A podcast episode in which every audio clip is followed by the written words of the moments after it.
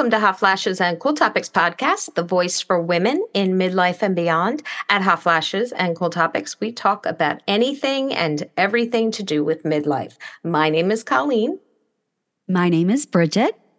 And we hope you guys are having a wonderful summer so far. We are midway through the summer. And tomorrow is actually my birthday. Woohoo! Happy birthday! Woohoo! Woohoo! Thank you so much. I will be 56. So I'm I always think of like the decades as you're climbing up the hill in the one, two, three, four, and then you peak at five, and then I hate to say slowly going down. yeah, I, I, remember, you know, like when you, I don't know if you ever went to gyms and they'd have the heart rate thing and mm-hmm. you would mm-hmm. see, they would like do this, they'd bunch it with like not on the 60 to 65. It'd be like 55 to 65. And I, I remember I'd see that, be like, why are they doing that? You know, you hit that. And and you kind of go by demographics. Oh, 35 to 54 and then 55 to 60 whatever. I'm like, "Oh, I'm in the next demographic. Great. Okay, yeah. there you go." Yeah, like when you check mark all those little things that ask you your age group for whatever, you know, for statistics or whatever like that. I know, but hey, look at you. Good for look you. We're embracing these ages. Yeah. Exactly. I, I get to be grateful.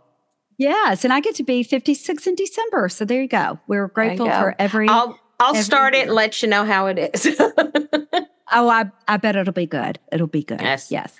And on today's show, we are talking to Dr. Ellen Vora. And Dr. Vora is a board certified psychiatrist acupuncturist, and yoga teacher, and she's also the author of the best selling book, The Anatomy of Anxiety. Bridget and I really enjoyed it. She talks about real versus false anxiety. And when I first heard the term false anxiety, I was like, I don't think I'm going to like this book. But it's actually talking about your body responses, it's physical responses. So, you're, you know, if your blood sugar's low, if you didn't sleep, things like that. So, Dr. Vora takes a more holistic, functional approach to mental health. And it's really interesting how she talks about your like mental health toolkit. She doesn't not promote medication, but she saying, okay, it could be your meds, but it could also be that you didn't sleep last night or that you're hungry, right. or as we like to say, hangry.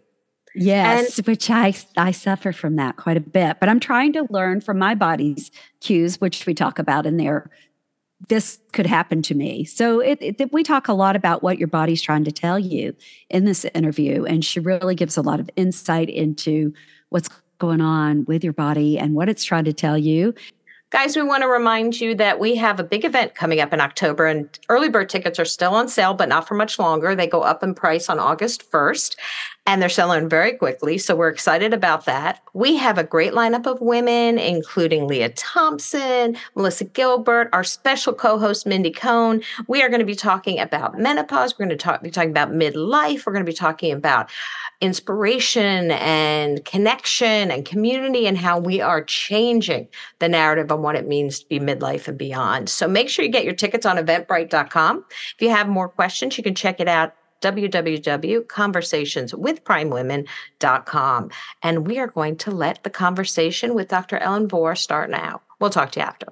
Welcome back to Hot Flashes, the Cool Topics podcast, everybody. Today we have Dr. Ellen Vora on, and she's written a book called The Anatomy of Anxiety. So, welcome to the show today, Dr. Vora.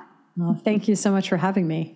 In reading your book, I as someone who has suffered from generalized anxiety my entire life, and our listeners have heard it all about my anxiety, the first thing that kind of stopped me was the difference between true anxiety and false anxiety. And even the term false anxiety, I have to admit, I it didn't sit well in the beginning until I read through and understood the intent. Can you talk about first what true and false anxiety are and the differences? Yeah, and a, a, year plus into a book tour, I realize now what a triggering and invalidating term false anxiety is. um, I had suspicions, but yes, indeed. Um, but you know, I really never mean anything to invalidate anybody's suffering. In fact, I was in a, what I would call false depression for many years, and it doesn't speak to the suffering isn't any less real. Uh, it's life altering suffering, uh, but it speaks to the underlying root cause. So, taking a step back, what are false and true anxiety? This is the central thesis of the book. And the idea is that even though I was taught to evaluate anxiety according to the so called Bible of Mental Health, the DSM, Diagnostic Statistical Manual, I was starting to observe in my practice that it wasn't actually steering management in, in a meaningful way for me. And what was a more useful categorization of anxiety was to think about it as either false or true, where false anxiety is physical anxiety it's avoidable anxiety. it's based in the physical body, and it occurs when something has tipped our body into a stress response. And it's often a pretty innocuous aspect of modern life, something like a blood sugar crash or sleep deprivation or a hangover. It trips us into a stress response, and then we subjectively experience that as anxiety. And we would do well to identify that root cause and address it at the level of the physical body, and we can eliminate unnecessary suffering. True anxiety, on the very other hand, is blissful anxiety. It's not something to pathologize. In fact, true anxiety is not what's wrong with us. And in many ways, it's what's right with us when we're able to viscerally connect to what's wrong in the world around us and it's really a call to action. It's asking us to slow down, get still, and pay attention to what feels out of alignment in our personal lives, in our communities, or in the world at large. And as I mentioned, true anxiety is not something we want to suppress or pathologize, it's something we want to listen to and heed.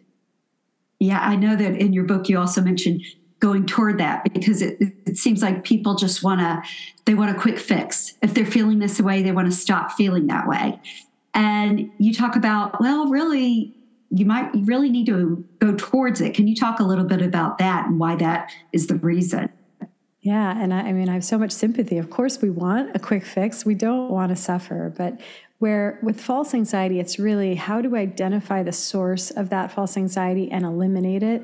With true anxiety, the central question is not how can I stop feeling so anxious? It's what is my anxiety telling me?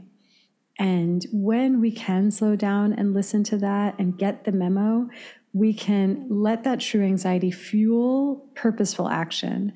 And once we're in and in that way, we don't feel quite so mired in our anxiety. It wasn't asking us to solve the problem, it was asking us to take the first step in that direction. And then once we have, we usually don't still feel anxious. What are some ways you can take that first step? With true anxiety, it depends on the call to action. And these can be really small and really grand. And for some of us, it's um, you probably should take steps towards transitioning your career to something that feels more in alignment. For somebody else, it's um, you know that you want to step up and be an activist in the ranks of this cause. And for someone else, it's call your grandma. And it's really just where you have a, an inconvenient truth kind of bubbling just under the surface and it's nudging you and it's saying, hey, if you'll only pause for a minute, you know there's a course correction needed here and we steamroll over it most of the time because it's usually a pretty inconvenient truth. A lot of times, our true anxieties are something that we're like, I don't want to look at that because it would blow up my life. But there's always that idea of choose your hard. And I think it is really hard to convert our true anxiety into action. It's also quite hard to go through our lives feeling out of alignment.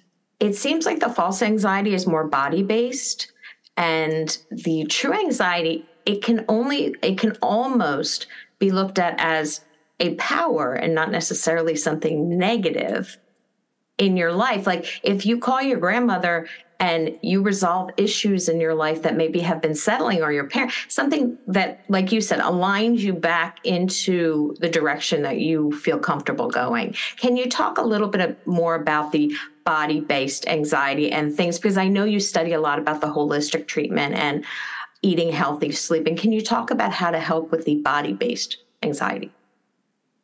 Yeah, and you raise a really good point. The algorithm for how I do this with patients is that we start with the false anxiety. That's the low hanging fruit, it's the quick wins. And when there's a lot of false anxiety pinballing our physiology around, it muddies the waters and makes it harder to tune into our true anxiety. And so, only once we've really cleared some of that false anxiety can we drop in and hear that clarion note of what is our inner compass telling us. Um, and also, to your point, that's a superpower. And sometimes when people say like my anxiety is a superpower, it almost feels like it's a pander. Like what what are we really saying? But I do think that there's different types of people, and I like the term that Sarah Wilson coined in her book First We Make the the Beast Beautiful, where she called some people life naturals, and they aren't prone to anxiety. And that's must be nice right? So some people can be our pilots and can be our surgeons and are unflappable and we need those folks in the ecosystem of human variation.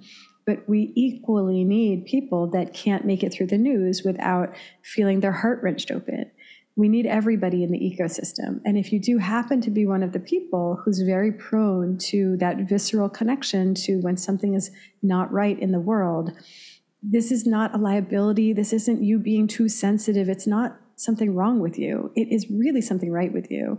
And I do think that um, I like the expression. It's a it's a harder path, but it's a higher calling. And I think that the people that really viscerally connect when something's not right in the world, they make the world go round. Um, they're a critical part of the ecosystem. So I just want people to give themselves that grace if they're struggling with a lot of true anxiety to answer your original question about addressing the false anxiety, when I work with a patient, we'll use a false anxiety inventory. And it's a list of different possible reasons why they might be feeling anxious in that moment. And it's important to realize when we're in a moment of peak anxiety, and let's say we already know it's false anxiety, we're of course already going to have a story in our minds about why we're anxious in that moment. Our mind is the consummate meaning maker, and that's pretty much one of its primary jobs is to make sense of sensory stimuli. And so it's telling us a story to make sense of this anxious sensation. And it'll say, Well, I'm anxious because of this thing happening at work, or this interpersonal dynamic from this grade that still irks me to this day. And there's validity always to the stories we tell ourselves. Um, but it's not actually the cause of the anxiety in that moment. And if we could omnisciently peek under the hood, what we would see is that in that moment, there's a blood sugar crash happening, an extra cold brew coffee was consumed that morning, um, we're a little hangover, and we were doom scrolling until midnight. And so all of this has gotten the physiology of the body into a stress response. And that's the cause of the anxiety in that moment. And that story we tell ourselves is a retrofitted justification to make sense of what is first and foremost a physical sensation. So, that inventory, I'll have patients basically cue themselves. And it's important to validate the anxiety. You might say to yourself, Yes, my problems are real. Yes, this story I'm telling myself is valid. And it's possible maybe I need a snack right now. And it doesn't invalidate our problems, but it helps make us more resilient in the face of our very real stressors. The connections you make in the book really, it's like, okay, that's what's happening with me. That is what's happened there. yeah. There's, there's a pseudo philosopher named Alain de Botton, and he says this better than I'll be able to paraphrase right now. But he basically says it's not insulting to the profundity of the human experience to say that sometimes despair is just low blood sugar and exhaustion. And we can get to pretty dark places from things that are actually physiologic. One of the things that I think is important for the listeners to remember is you're not saying that medication isn't appropriate where appropriate is where it's needed, but there's a toolbox. And if you can add things to your toolbox, they're going to help you on a daily basis. And I think sleep is one of the top things. We have spoken to so many experts about a myriad of topics whether it's menopause or mental health. Sleep is such a huge component. Can you talk about the connection between false anxiety and sleep I can talk so much about sleep, but I also compulsively want to go back one step and just mm-hmm. address the medication question and, sure. and kind of paint a, an overview. So, absolutely. And it's such an important distinction. Anytime I talk about a holistic approach to supporting mental health, it lands like, so what are you saying? Are we stigmatizing medication? And no, not in the slightest. I'm in the business of relieving human suffering by whatever means is well tolerated and safe and effective. And I'm a psychiatrist, I prescribe medication.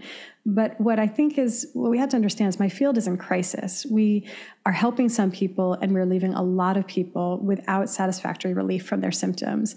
And we need different approaches to hike up this mountain of healing. The one very limited menu of offerings that we currently have, our current medications and psychotherapy, are great, but not great enough. And there's just too many people who try it and it's initially helpful, but over time it's not, or it's helpful, but they experience side effects, or they have a contraindication with another medication, whatever the case may be. We just need other strategies for mental health. And I think there's a paradigm shift that we're due for, which is that we've all come of age understanding that our mental health is the result of a genetic chemical imbalance.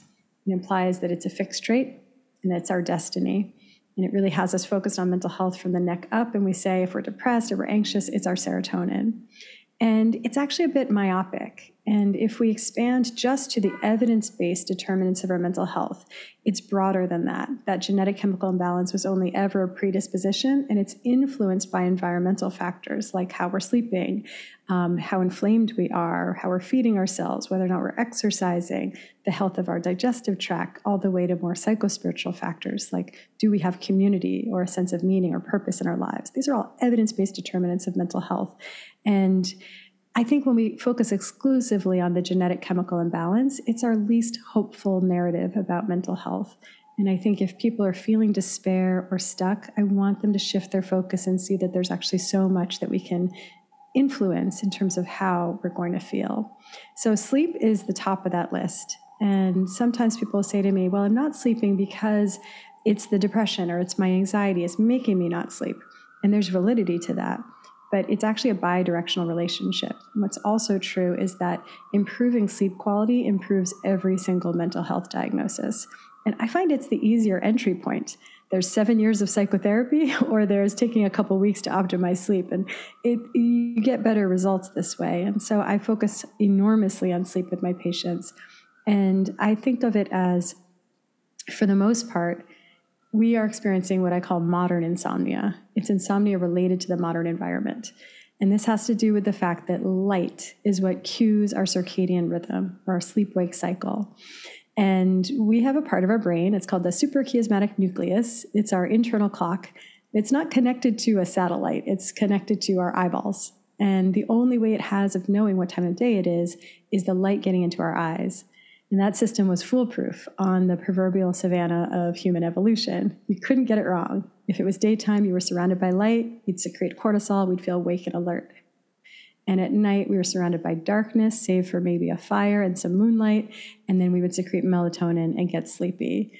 And I don't blame evolution for not anticipating the plot twist, which was that we were going to harness electricity and invent the light bulb and eventually Netflix, eventually secession, and now nobody sleeps anymore. And so the onus is on us as the script and make sure that we're giving our eyes and therefore our brain the correct light cues so that we can have a healthy circadian rhythm. And just to give the actionable strategies for how to do that, it starts first thing in the morning. In some way, somehow, we need to get actual sunshine into our actual eyeballs as early in the day as is reasonable for us. And so that might mean that it's not through a car windshield, it's not through sunglasses, it's not through a window, it's the real thing, unfiltered. Um, and then the real secret sauce happens in the evening after sunset. And we evolved surrounded by darkness, and now we're surrounded by the psychedelic light show of modern life. And short of moving off the grid and raising chickens, homesteading, and making your own sauerkraut, we somehow need a harm reduction strategy. And I think the best we've got is the blue blocking glasses, which block all blue spectrum light from getting into our eyes. And so we can put these on after sunset, wear them until bedtime, and it will at the very least protect our ability to secrete melatonin and get sleepy. And I really like this kind of health intervention, something that's non invasive, inexpensive, has biologic plausibility for why it works, and can change your life. And we're going to take a break. We'll be back in a moment. And we're back. Those glasses, can you like get them anywhere? You were saying inexpensive, like these? Yeah, like Amazon or somewhere. I don't know. the ones I just modeled, if anybody's watching this, that make me look like I'm ready to do metallurgy. um, they're from Amazon and they cost eight dollars. There's all different kinds at this point. There are varying qualities, but you figure out it really anything is better than nothing. And so, um, getting any kind of blue blockers, I think is great to put on in the evening. I think all the software like Flux, night mode, night shift mode, all of that is necessary, not sufficient. So you yeah. want to dim your screens, but I think the blue blockers still are a necessary addition to truly block out the blue spectrum light from suppressing melatonin release. I know you you focus also on women in the book on one chapter specifically. And you know we we're midlife women and hormones are either there or not there or they took a you know took a vacation maybe they'll come back later. But can you can you talk about the relationship to hormones? Yes i absolutely uh, spent a lot of bandwidth con- focusing on the connection between hormones and mental health. And to me, what's amazing and, and somewhat outrageous is that this hasn't always been a central focus um, because anybody who's ever spent time around any human being or had a period themselves knows that hormones influence our mood. Of course they do. I personally have a bee in my bonnet about the decades of women being medically gaslit when they would go on birth control pill and go back to their primary care doctor their gynecologist and say, I, I, think I might be feeling a little weepy, a little irritable. I might feel more anxious or sad on this. And they would be dismissed with statements like, there's no evidence for that. Or, um, well, you seem stressed. Do you want to go on Prozac?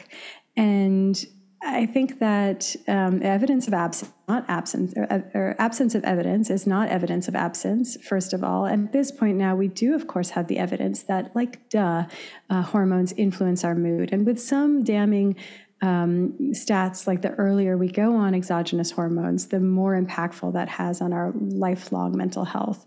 Um, is something to do perhaps with exposing a developing brain to exogenous hormones.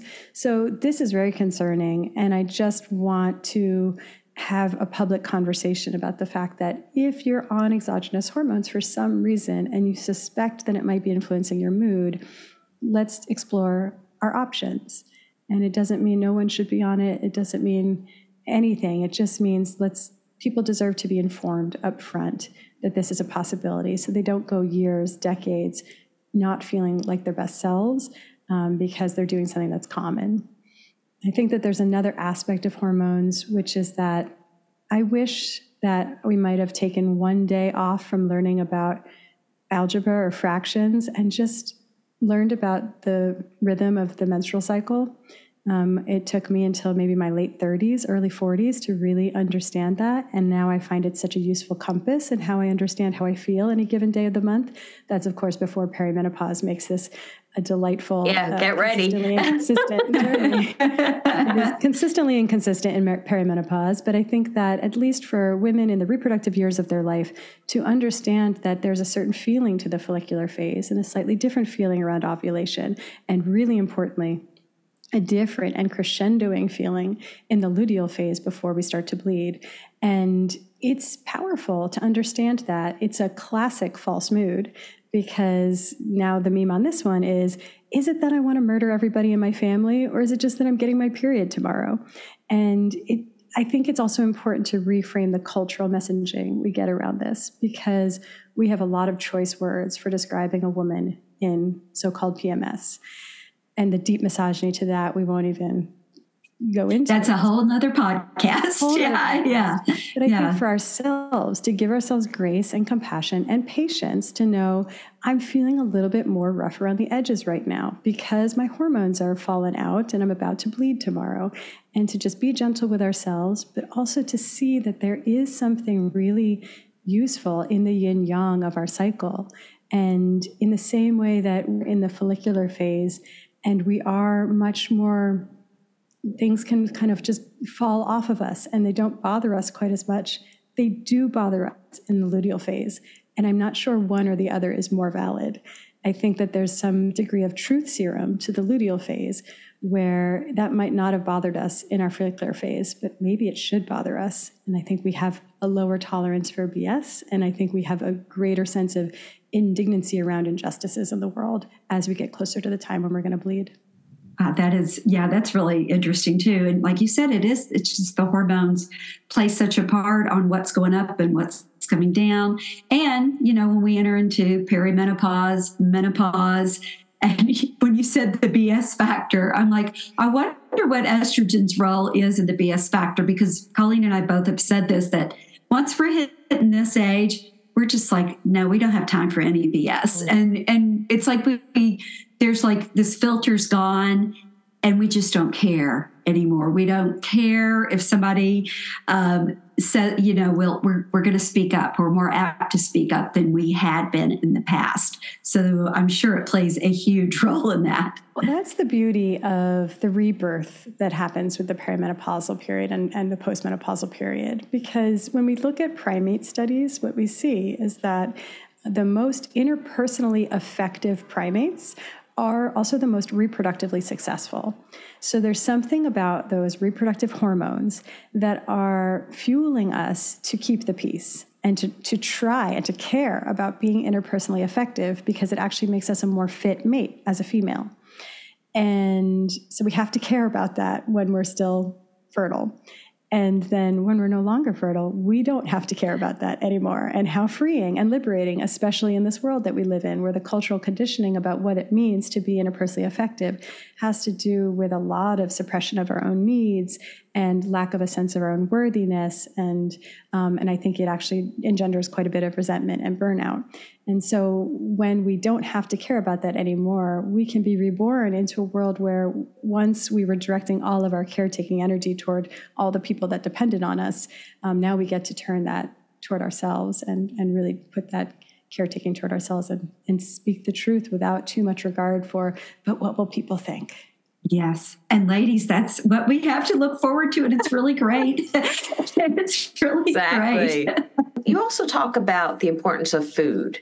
And I can say, like, as I mentioned to you, I am I have anxiety and I'm on Paxil, and someone would literally have to peel my fingers off the bottle in order to take it from me. Having said that, I'm also acutely aware of what goes in my body, how much I exercise, how much I sleep. Bridget will attest that at 10 o'clock I shut down. I don't care. I don't care if the president is in the room. Um, yeah. They're going to watch me snore. I mean, yeah. It's like blinds coming down. if it's 10 o'clock, it, it all plays together in in this flow and when you get one thing gets out of position you're not going in the right direction anymore can you talk about the importance of food yeah, I mean, I think I'm certainly not here to take Paxil away. I bring up the Paxil just as a, a counterpoint, which is that um, we're so myopically focused as that is the solution to this so-called genetic chemical imbalance. And it, it does uh, the population a disservice to not understand. We need to take a holistic surround sound approach. Um, i remember when i tried to give a grand rounds presentation about nutrition when I was a psychiatry residency. They said no. they said that's soft science, that's not real mental health care, that's it's not relevant. And so that was still the presiding attitude not too too long ago and in an academic medical center. And I think that we do have to understand that good mental health is in many ways a reflection of healthy brain function. And our physical piece of flesh, like any other part of our body, and it requires certain conditions to function well. Good sleep is one of those, good nutrition is another. And I think about it as a nutritional scavenger hunt. It's like we have all these boxes in any given day. We need choline and zinc and folate, magnesium. We need a lot of different things. And that's hard to achieve under the best of circumstances. But we in our modern food landscape certainly do not live in the best of circumstances. We have a lot of foods that are pretty nutritionally bankrupt. We have foods that are potently inflammatory the one that's we have a lot of foods that are very um, they derange our metabolism they damage our mitochondria and to me the most damning is that we have a lot of foods that have been engineered to be hyper palatable i.e addictive. And i think that that ties into a lot of where we struggle with eating disorders and it's a longer conversation but i think sometimes the seeds of a feeling of lack of control with food starts with foods that are engineered to addict the human brain if they, this slogan says like bet you can't eat just one. Joke is on us. We, we literally can't. It's an addictive drug. And so i think that when it comes to nutrition i always want my patients to look at it from a lens of how you feel sort of certainly like disavowing all of that diet culture and that the way we feed ourselves has to do with how we look or making ourselves small or someone else. It's never about that. It's it's how do you feel and how do you love yourself and to have an eye towards nourishing yourself, always focusing on nutrient density and balance. And nutrient density is something not well understood, especially because we're living in the wake of decades of nutritional misinformation. And it was telling us the egg yolk will give you heart attacks, and saturated fat is what's bad, and calories in minus calories out equals weight loss. And this was all misinformation. And so we need a real clean slate and to undo a lot of miseducation around nutrition. And nutrient density, I find, is one of the more helpful lenses with that, which is to think about what foods pack the most punch nutritionally. Um, and so it's some, not always what we would think. We've been taught to think we should be eating a kale salad and a chia seed pudding and like a matcha latte with oat milk. And that's a recipe for anxiety right there. It's really more about organ meats, which have fallen out of favor in the Western diet, but chicken is actually one of Mother Nature's multivitamins. The egg yolks, in fact, are one of our most nutrient dense options. Bone marrow, bone broth. Um, and that's if you eat animal foods. And if not, there's a lot of different ways to use fresh herbs and spices. Um, there's so many different ways to make sure that we're giving our brain all of that raw material that it needs to function properly. And then I think that there's a delicate balance to strike because we want to nourish ourselves and it needs to be affordable and it needs to be convenient. And we need to maintain an experience of pleasure and ease around our food and as we get more and more informed about how to navigate the food landscape, we need to not start developing a feeling like we're fearing food or feeling like our bodies are fragile or becoming obsessive about meal prep, making it make our lives smaller, where we then isolate and miss out on community. And so I think it's a tough task. And I do think we need to name that and recognize that all food choices should happen through a lens of radical self love that was such a, a really an eye-opening part in your book especially when you talk about community because community is so important in our overall well-being. And, and when you said in your book that if you're giving up going to dinner with friends because you are trying to follow this food plan or this diet plan it's really not worth it. That was so eye opening, I felt like in your book. It's not worth it. I think it's actively counter therapeutic. Yeah, and I absolutely do honor the choices to not engage with the industry of, of um, animal husbandry and um, slaughter. Caution I'll always put forward is just that if somebody is choosing to eat a vegetarian or vegan diet because they believe it's the healthier choice, that's where I think we want to loosen our grip a bit and in many ways, um, we don't necessarily want to eat in a way that has a label because that ends up becoming a straitjacket where we think I'm vegan, I'm vegetarian, I'm paleo, and and sometimes our body's like, yeah, but I need this thing right now, and it's not part of the parameters, and so we deny that yearning. That's actually the wisdom of our body telling us we need a thing that we're not getting in the diet. Um, but some people, for ethical reasons and for other considerations, religious considerations environmental, um, choose not to eat animal foods. And I think that there is um, effort involved to making sure you're rounding out your diet.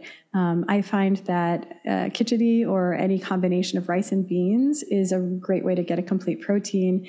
I think it's pretty helpful to buy already sprouted lentils and already sprouted rice because sprouting process helps deactivate um, some of the anti-nutrients that can bind our minerals on the coating. And that used to be in traditional cultures how they would properly prepare legumes. And we just don't do that anymore because we're in a rush but you can outsource that and it's not prohibitively expensive. So sprouted lentils sprouted rice um, making that with plenty of healthy fat. And if you do if you're vegetarian something like ghee from grass-fed cows is great. And if you're vegan something like avocado oil would be better and um, if you do consume dairy and you tolerate dairy, full fat dairy can be a good source of a lot of the nutrients you might be missing. If you do eat um, vegetarian or like ovo-lacto, then egg yolks are a wonderful source of nutrition.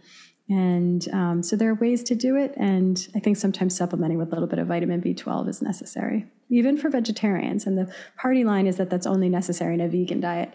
But the studies actually show that even just vegetarians who are consuming dairy and eggs also need to supplement with B12 and that that's beneficial for mental health, especially anxiety.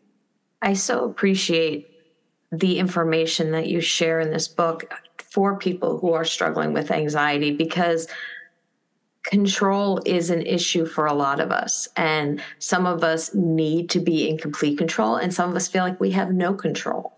But things that we can do to help alleviate some of the symptoms because you do talk about symptom based root cause versus symptom based can be really helpful because it, cl- it clears your mind and it allows you to maybe think okay i took this step now i can take that step and not putting it in the box of i'm on this particular diet or i can only eat from you know 8 a.m to 6 p.m and then i can't eat the rest of the day it's like that control can be a positive or a negative when it crosses a line. Can you talk about control with anxiety? Because I know it's a big topic, but yeah, let's let's do it. Yeah, so control is central to anxiety, and I really honor that. Uh, first of all, any of us with so-called control issues, or um, you know, if we ever get accused of overthinking. Um, I just want us to give ourselves grace around that. We come by it honestly. In many ways, it's a leftover trait that was an adaptation at some phase of our life. It was there to keep us safe.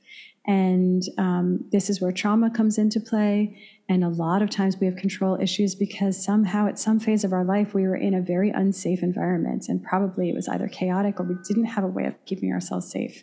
And um, that is stored in our tissues. And that sense of the body keeps the score. I feel like it's an unmetabolized urge to keep ourselves safe. And I think sometimes we go on through our lives white knuckling. Um, and sometimes we want to put a little focus on working through that. I think that talk therapy is not the best way to do that. Body based therapies like somatic experiencing therapy, EMDR, something called DNRS. I should probably define these acronyms, but EMDR is eye movement desensitization reprocessing, I think and um, DNRS, dynamic neural retraining system. And these are really different ways of operating at the level of the limbic system to help a limbic system that's stuck with its foot on the gas pedal. Basically, there was a trauma, and it thinks it now makes sense. It's an adaptation to perceive everything as potentially threatening. And so it's in a state of hyperarousal. And if you were lucky enough to get out of the dangerous situation and now be in safety, that's a real maladaptation to be in a state of chronic hyperarousal. So, what we want to be able to help the limbic system know is that was then and this is now. And it's very hard to do that through verbal talking. It has to happen more on the level of the body. And, um, and then I think that control also speaks to what I think is the premier true anxiety, which is the inherent fragility of going through life in a human body and being attached to other vulnerable human bodies that we love. And I think that this is not something that we get to fix. And so, um, if we can arrive at any, this gets metaphysical really, but any relationship to that inherent fragility that has a quality of trust or surrender, or we can make meaning of the unfoldings of our lives, I think that that helps. And I certainly grappled with that. And in the book, I talk about this. But when I lost my mom, um, it really brought to the surface that question of what is happening here? What do I believe in? Does she continue to exist, basically, in any form? And I really thought of it as a choice. And not everyone can choose. We believe what we believe. But I basically chose to believe that something vastly beyond our comprehension occurring here. And to me, that makes the end less absolute, it makes the edges less harsh, and helps me surrender to the unfoldings in my life. And that that's a very helpful salve to my true anxiety. And, and you talk about too the, the breathing exercises that people can do. I, you know, and, and meditation, how a lot of people say, oh, I just can't do meditation. But really, it doesn't mean you know you have to like be all in. In many ways if you can't meditate that's the best because you're going to get so much more benefit from it. It's the same way that if you're not really in the habit of exercising that first time you go out on a hike or whatever you're really working your body hard. Um, so i think of we have this idea of meditation, which is very intimidating and prevents a lot of us from ever starting, which is that you're supposed to clear your mind or sit in some kind of nirvana state of bliss. And that's not a match for how most of us go through our days. I think about mindfulness meditation, which the godfather of mindfulness meditation, Jon Kabat-Zinn, describes as paying attention in a particular way on purpose. The way I think about it is that you sit and you have the intention of keeping your attention on the breath. And inhale, exhale, A millisecond later, your mind wanders. It thinks, oh, I'm hungry. Oh, my knee hurts. What should I eat for dinner tonight? I forgot to respond to that text and it got buried. And then we're like, oh no, I lost my meditation. And you come back to the breath, inhale, exhale, and then it wanders again, and so on and so forth. And you think, I'm bad at meditating. I'm a failure at this. We reprimand ourselves. When in fact, that's the gig. And every time we pull our attention back to the breath, it's like a little biceps curl for the very atrophied muscle of present moment awareness. And it's weak on most of us. But every time we catch ourselves having our mind having wandered and pull it back to the present moment, we're strengthening that muscle. And so the worse we are at it, the more opportunity to do a bicep curl. And then the magic happens when we apply that in our daily lives and we're going through the day and somebody cuts us off in traffic, or we're in an interpersonal interaction at work and somebody says something and it triggers us. And ordinarily, we might have gone right into road rage or kind of shooting from the hip with daggers of, you know, we feel misunderstood, we're angry, we judge this, and we go zero to 60 in our lives. And once we strengthen that muscle of present moment awareness, we can catch ourselves. It's almost like we can slow time and say, time out. What's happening? Whoa, okay, that car cut me off. That wasn't cool. And yet, me escalating is never well. And we can catch ourselves, and rather than reacting, we can choose to respond. Thank you so much for for writing this book. I think it's really helpful for a lot of people. There's so many people suffering from different types of anxiety and depression and the clarity and examples and help you give in the book it truly will help a lot of people so thank you so much for coming on the show and make sure guys to check out uh, dr vora's book the anatomy of anxiety thank you so much for coming on the show we appreciate it Oh, thank you both so, so much. And this has truly been an honor. Oh, I you. hope it's been helpful. Well, we want to thank Dr. Ellen Vora so much for being on our show today and talking about the Anatomy of Anxiety book, Understanding and Overcoming the Body's Fear Response. I just got so much great information from there and what to what to do and what to help yourself when you're having those feelings and how to recognize is this false anxiety or is this real anxiety and what do I need to do to face this head on if it is a real anxiety issue and how that's going to help me. Follow us on all of our social media accounts and we're we're all over the place. So just follow us everywhere. We'll share clips from the video. We'll share the video over on YouTube. Uh, we have a wonderful Facebook group, uh, Hot Flashes and Cool Topics Facebook group. Just answer the questions, join, and a lot and hop in there and help each other out uh, with different questions that they have about this time of life. And thank you so much for listening to us. And make sure that you rate and review and subscribe. Have a great week, guys. We'll talk to you next time. Bye.